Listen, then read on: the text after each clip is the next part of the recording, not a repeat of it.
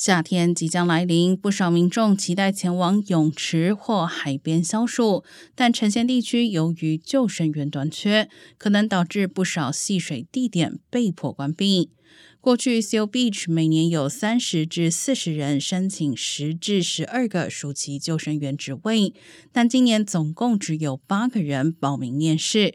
而这并非是个案，呈现多个海岸城市，包括长滩市在内，甚至全美各地，今年都出现类似情况。初步推测，救生员短缺与疫情后民众更倾向远距工作有关。